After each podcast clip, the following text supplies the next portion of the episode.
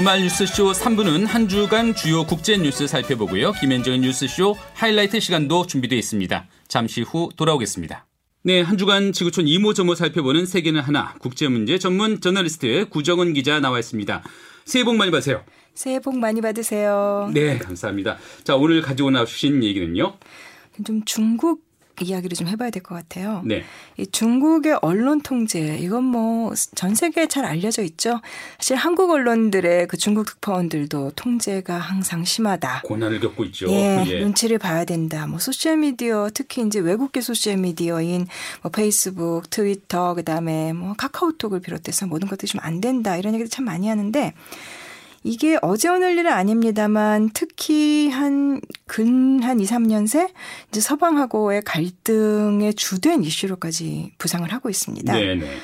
그 이번에는 중국 당국이 아예 영국의 BBC 방송을 차단을 해버렸는데요. 어, BBC 방송이라 그러면 뭐 영국을 넘어서 세계의 대표적인 공영 방송이잖아요. 그렇죠. 특히 이제 그 상업 언론들과 달리 어떤 공익성이나 신뢰성 때문에 영향력이 아주 큰 매체인데 중국 정부가 지난 11일에 이 중국에서 BBC 월드 뉴스 방송을 중단시켰습니다. 네. BBC 측 웹사이트에 밝힌 내용을 보니까 중국 정부가 문제 삼은 것이 이 서부에 있는 그 신장 위구르 자치 지역의 소수 민족이죠. 이 위구르족에 관한 BBC의 보도를 문제 삼았다고 합니다. 뭐 중국이 그 위구르족 분리주의 운동을 탄압하는 게 뭐 어제 오늘 일은 아닌데 최근에 무슨 특별한 이슈가 있었어요? 그 위구르족이라고 하면은 중국 서부에 살고 있고 주로 터키어 계통의 언어를 쓰는 소수민족이죠. 근데 소수민족이라고 해도 사실 숫자가 1200만 명이 넘습니다. 웬만한 나라의 그 인구 규모죠. 예.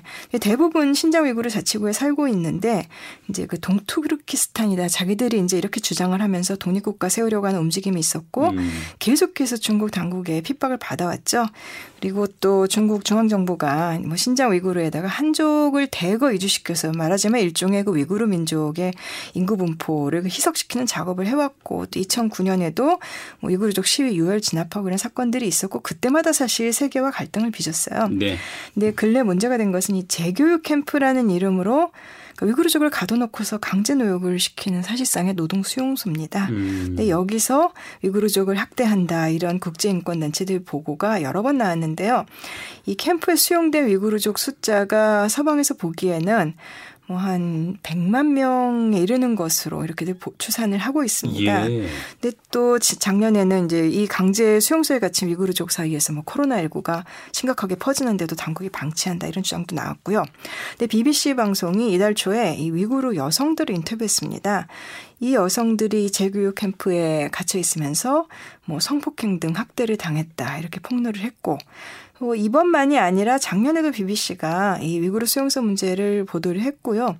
뭐 그럴 때마다 중국 당국은 뭐 잘못된 보도다 이렇게 부인을 해왔죠. 예, 지금 뭐 재교육 캠프 그 얘기도 해주셨는데 중국이 이런 위구족을 통제하기 위해서 인공지능 기술까지 동원하고 있다 이런 얘기도 있더라고요. 그러니까 이른바 그 위구르족 중에서도 이제 반체제 인사들을 노동 수용소에 가두기 위해서 뭐 첨단 기술들을 동원한다 이런 얘기가 많습니다. 국제 탐사 언론인 협회가 그 2019년 11월에 이, 이 중국 정부의 노동 수용소 관리 매뉴얼을 입수해서 폭로했습니다. 예. 거기에 이제 알고리즘 매뉴얼을 적용하고 있다라는 증거들이 나왔는데 뭐 이 당국의 통신문을 보면은 인공지능을 활용해서 주민들을 분류한다고 해요. 이 신장 외구르 주민들을 분류를 하고 개인 정보를 추적하고 뭐 탈주를 막고 또 수용소의 존재를 비밀로 유지하는 방법, 구금자들을 세뇌하고 행동을 개조시키고 그것을 점수로 측정하는 방법 이런 것들까지 제시돼 있어서 음. 이제 좀 예, 충격을 줬었죠. 기상천외하네요. 자, 근데 아까 말씀하신 것 중에 그 강제 수용소에 갇힌 위구르족 사이에 그 코로나19가 심각하게 퍼지고 있다 이런 얘기도 있다던데 실제 그 위구르 캠프의 코로나19 상황은 실제는 어때요? 작년 10월에 중국 정부가 신장 외구르 자치구의 중심 도시인 카슈가르의 통영을 갑자기 봉쇄를 했습니다. 예. 이제 그때 그 직전부터 이제 코로나19가 확산됐다는 소문이 흘러나왔었고요. 당국도 뭐 그걸 인정은 했는데 이제 그거를 오히려 이 지역에 이 지역에 대해서 통제를 강화하는 수단으로 좀 삼는 그런 모습도 보였고요. 음. 근데 그 후에도 확산세가 심상찮다 이런 얘기들이 나왔는데 뭐 무증상자는 환자에 포함시키지 않는다는 얘기도 있고 사실 정확한 상황은 지금 알알 수 없습니다. 그래요. 예. BBC가 이 문제도 보도한 적이 있습니다. 예. 그래서 BBC가 이런 문제까지도 계속 보고 보도해 나가다 보니까 이제 중국이 아예 BBC를 차단을 시켜버리는 그런 상황이에요. 예. 근데 실제 중국 사람들이 BBC 방송을 많이 보기는 봐요. 이번에 중국 정부가 금지시킨 이 BBC 월드뉴스 TV 채널은 영어 방송이에요. 네. 중국의 대부분 지역에서는 예전에도 볼 수 없는 채널이었습니다. 그러게요. 다만 네. 이제 주로 외국인들이 많이 묵는 그 대도시의 큰 호텔이나 아니면 뭐 베이징의 외교관들 거주 지역 이런 곳에서만 방송이 됐기 때문에 중국 사람들이 볼 일은 거의 없어요. 그런데도 금지시킨 거는 그냥 외국 방송이나 언론이 중국 내부의 민감한 문제를 보도하는 거는 그냥 두지 않겠다. 이런 뜻을 표현한 엄포성 조치로 봐야겠죠. 말하자면 어떤 상징적인 조치를 취한 건데 이에 대한 BBC의 대응은요? 우선 그 실망스럽다라는 성명을 냈습니다. 근데 이게 BBC의 문제가 아니라 영국 정부 당국이 나서서 지금 중국과 맞서고 있는 형국입니다. 예. 근데 사실 중국이 이 BBC 방송 송출 금지시키기 전에 이미 영국의 이제 방송 규제 당국이 오브컴이라고 하는데요. 여기서 그 이달 초에 그 중국의 국제 방송망인 이 CGTN이라는 방송 네트워크에 영국 내 방송 허가를 취소를 했습니다. 아, 먼저 한 발 앞서서 네. 예. 이 CGTN이라는 게그 그 차이나 글로벌 텔레비전 네트워크 약자인데 그 중국 CCTV의 해외 방송을 떼어내서 만든 네트워크입니다. 근데 영국 쪽의 이 명분은 이 방송이 허가 규정을 위반하고 별도의 허가받지 않은 채널들을 만들었다. 뭐 이런 건데 중국이 외국 언론에 계속 규제를 하려고 하니까 그에 대한 이제 보복 조치 성격을 띈 것이 사실이었고요. 음. 그리고 나서 중국이 이번에 BBC 방송을 중단시킨 거고 그렇게 되니까 도미니크 라브 영국 외교장관이 트위터에 글을 올렸는데요. 언론 자유에 재갈이 몰리는 조치 받아들일 수 없다. 영국 정부 차원에서 대응을 하겠다라는 뜻으로 보입니다. 그러네요.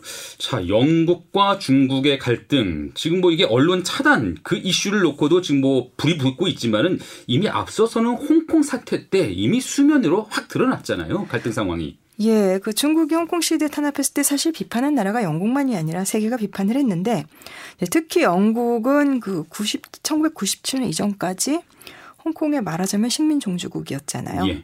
네, 지난해 7월에 홍콩 국가보안법 그말 많았던 홍콩 보안법이 발효가 됐는데 이거 발효되기 전에 영국의 보리스 존슨 정부가 홍콩 사람들이 원하면 영국 시민권을 주겠다 이렇게 발표를 했죠.